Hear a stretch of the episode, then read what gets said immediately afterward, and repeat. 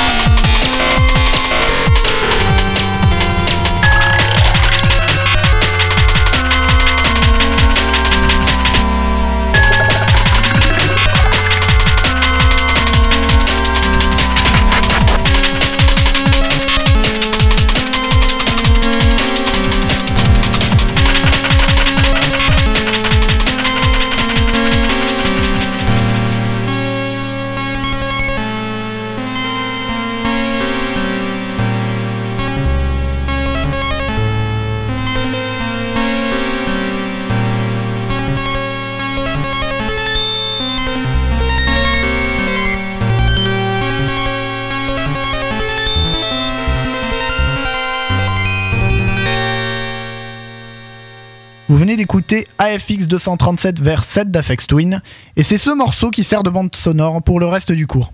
Ce petit gamin difforme convulse dans une sorte d'épilepsie sous les yeux de son chien, il se colle contre un écran, sniffe Dieu sait quoi et pète son câble au beau milieu de sa cave.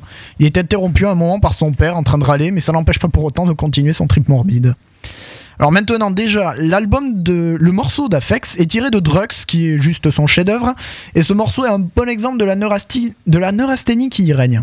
Mais le travail de montage et d'image de Cunningham est absolument ahurissant. Déjà, le design et l'animation du gamin garde des formes à ce point n'est quasiment pas viable, est merveilleusement glauque, son allure est à la fois pathétique et effroyable, mais c'est son animation et ses gestes qui font le personnage. Il est complètement tapé. Il ne dit pas un seul mot intelligible de tout le, court métrage, qui fait dans les 6 minutes, mais ses mouvements, ses expressions faciales et ses traits parlent pour lui. Ce gamin difforme qui pète un câble tout seul dans sa chambre, c'est un peu notre partie neurasthénique à nous, ce qui nous donne envie de se jeter contre les murs en sniffant du white spirit, en oubliant notre condition. Cunningham nous ramène à cette partie de nous, et l'esthétique est à l'avenant. L'éclairage approximatif, le filtre infrarouge, donne un aspect encore plus sale, glauque et humide au cours. Le montage est hyper rythmé, suit les mouvements du petit avec une efficacité redoutable. Ça enchaîne sans fin, c'est quasiment étouffant durant les 6 minutes jusqu'à ce que ça se termine dans une apothéose de bizarrerie morbido-horrifique. Robert Johnny est un putain de joyau. En un condensé de 6 minutes, Cunningham nous envoie en pleine gueule un parpaing orchestré par les beats hystériques d'Afex Twin. Ce n'est pas juste un clip pour le morceau d'Afex. C'est beaucoup plus travaillé que Window Liquor et comme tout a dit, qui démontrent déjà quand même, qui déjà bien leur mère en queue d'alligator farci. Il raconte une histoire, celle d'un gamin difforme, négligé, qui explose. Et le style bien particulier du réalisateur reflète le côté flippant et en même temps fascinant de cette histoire. Allez le voir, c'est un ordre.